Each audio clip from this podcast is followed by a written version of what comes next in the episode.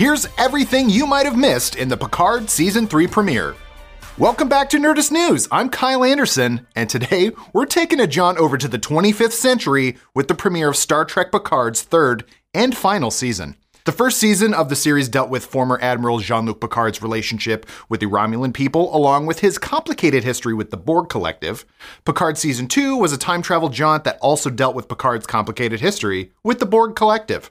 While we've had cameos from other members of the Enterprise D crew in Picard before, season 3 seems like it's going to be one final mission for the crew, and the first time they've all been together since 2002's Star Trek Nemesis. You remember, the film where a young Tom Hardy plays a young Picard clone created by the Romulan Star Empire. He also pulls a spike through his own guts.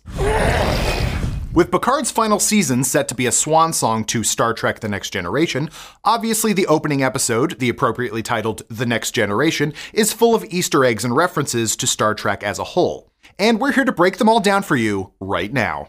And if you want to read even more about the Easter eggs in the Picard premiere, check out Eric Diaz's article over on Nerdist.com. Thanks for spotting these, Eric. But if you don't want to be spoiled as to what's going to happen in the 25th century, consider this your spoiler warning. Ready? This episode set up several plot lines for the season. Picard gets a mysterious message from Dr. Beverly Crusher, who he hasn't seen in 20 years. He and Riker hitch a ride on the Titan A, and Raffi is on a top secret mission of her own for Starfleet intelligence to discover who stole quantum tunneling technology from Daystrom Station. But even if this episode was mostly place setting for the rest of the season, it was still chock full of Easter eggs from the very first scene. Obviously, the first reference was in the episode's title, The Next Generation, but there was also an Easter egg in the opening title card that says, In the 25th Century. This is a nod to the opening of the second Star Trek film, The Wrath of Khan, which opens with a similar card that says, In the 23rd Century. And then the episode opens in Dr. Beverly Crusher's ship, the Eleos.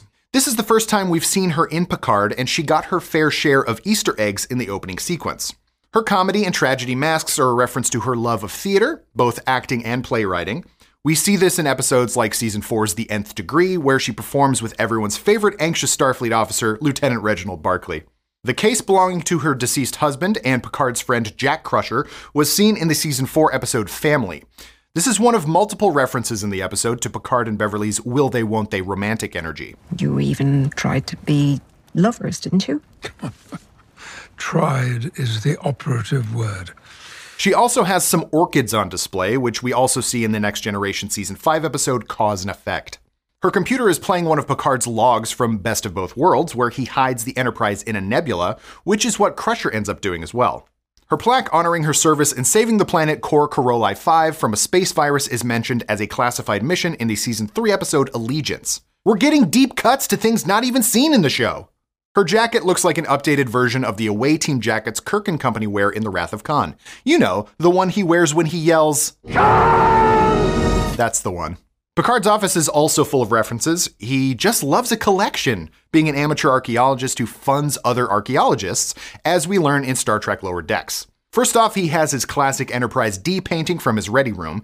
Who wouldn't want to keep that piece of art around? Take this painting down and pack it up, please. He also seems to have held on to his golden Enterprise D and E models, as well as his old Enterprise D com badge and uniform.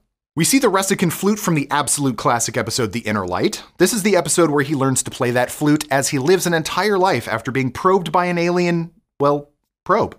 There's a reason this episode is considered one of the best in the entire TNG run, so if you haven't seen it, check it out right now. He's got an award from the Bajorans, and there's also a nod to Picard's love of archaeology and the sixth season episode The Chase. This was when Picard's archaeology mentor, Dr. Galen, gifts Picard a priceless artifact, a fully intact Third Dynasty Kurlan Naiskos. From the workshop of the Master of Tarquin Hill. This item also shows up in Star Trek Generations after the Enterprise D was destroyed. Good to see that rare piece stayed intact. Indeed. His glasses also feel like a reference to Kirk's glasses in The Wrath of Khan. For most patients your age, I usually recommend Retinox 5. In orbiting Earth, we see that Earth's space dock has been expanded. This first appeared in Star Trek III The Search for Spock. It's good to see some of Starfleet history still in service after so much time. Approaching the Titan A is reminiscent to Star Trek the Motion Picture. Captain Shaw's Neo Constitution class ship, the Titan A, is two references in one. First, it's a refit of the ship that Riker took command of after his time on the Enterprise D and E. While the Titan was mentioned in Star Trek Nemesis, the first time we actually saw it was in Star Trek Lower Decks, which takes place 20 years before Picard. The fact that we're getting a new ship being christened the Titan A means that Riker's Luna class Titan was either decommissioned or destroyed. Showrunner Terry Matalas confirmed it was a bit of both in an interview with TrekMovie.com, where he said it was damaged and retired, with some of its components making it into this new Titan. The second reference is that the Titan A's ship class is the Neo Constitution, a reference to the Constitution class starship made famous by Kirk's Enterprise in the original series. Matalas also confirmed that the Neo Constitution is a fan design by Bill Krause, and multiple fan designs will be made canon in this season of Picard. We also get a classic bosun whistle, which appears in the Trek films as a callback to Starfleet's roots in naval exploration history. One of the Titan's crew looks to be a Chalnoth, a usually anarchistic species first seen in the season 3 episode Allegiance. Seven of Nine, now going by Commander Annika Hansen, is the ship's first officer, and we even see a LaForge on the bridge with Sidney Crash LaForge at the helm. Because you crashed the shuttle? I I was a cadet. Twice. LaForge's daughter was also named Sidney in the alternate future shown in the Next Generation's finale, All Good Things. And when the Titan A leaves space dock, it of course made us remember the last time we saw a Constitution class leave space dock back in Star Trek The Undiscovered Country. But Riker's ruse is also reminiscent of when the Enterprise refit was stolen by Kirk and company in the search for Spock. Jean Luc gifts Captain Shaw a bottle of wine from his own vineyard, Chateau Picard, which has appeared throughout the series as well as TNG episodes like the series finale All Good Things. Shaw isn't in love with Picard and Riker's past exploits, mentioning crash landings like we see in Star Trek Generations. Oh, sh- He's even deleted Riker's jazz from the computers. What an a hole! Raffi's first appearance this season is on the planet M'Talas Prime, a reference to series showrunner Terry Matalas. She's searching for quantum tunneling tech stolen from Daystrom Station. This tech could be used as a weapon, as gets later confirmed. While we haven't seen Daystrom Station yet, the Daystrom Institute is a prestigious organization based in Okinawa, Japan. The Institute has been seen before in Picard. It's originally named for Dr. Richard Daystrom, the scientist from the original series episode The Ultimate Computer. Raffi's search for the Red Lady has a reference to the Bajoran Gratitude Festival, but it ultimately leads her to a statue of Captain Rachel Garrett outside of the Starfleet recruitment office that gets destroyed via quantum tunnel. Garrett was the captain of the Enterprise C, the Ambassador class predecessor to the Galaxy class Enterprise D, captained by, you guessed it, Jean Luc Picard. indeed. The Enterprise C was seen in the classic season 3 TNG episode Yesterday's Enterprise when we learned the fate of the Enterprise C. Garrett and the ship were lost while trying to save a Klingon outpost on Narendra 3. This, along with the Khitomer Accords seen in Star Trek The Undiscovered Country, served to cement the Federation and Klingon empires as allies. While the Klingons and the Federation used to be bitter enemies, the original series episode Errand of Mercy foretold the two factions becoming friends. Garrett's sacrifice plays into one of the major themes of the entire Star Trek franchise that mutual respect and empathy for other beings, even those with which you don't see eye to eye, will lead to a better future. The undiscovered country.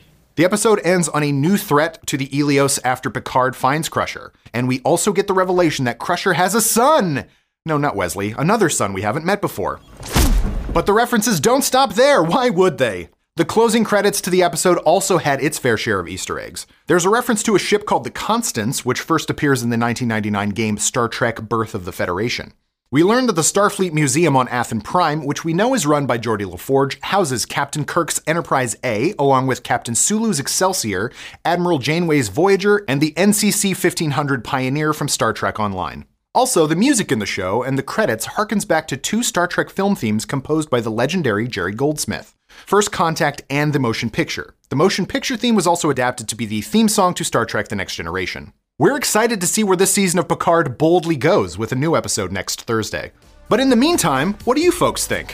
What was your favorite reference in the episode? What other classic Trek ship should get a new version? Botany Bay. Let us know in the comments below. Thanks for watching. And for the latest and greatest in the world of pop culture, stay tuned to Nerdist.com.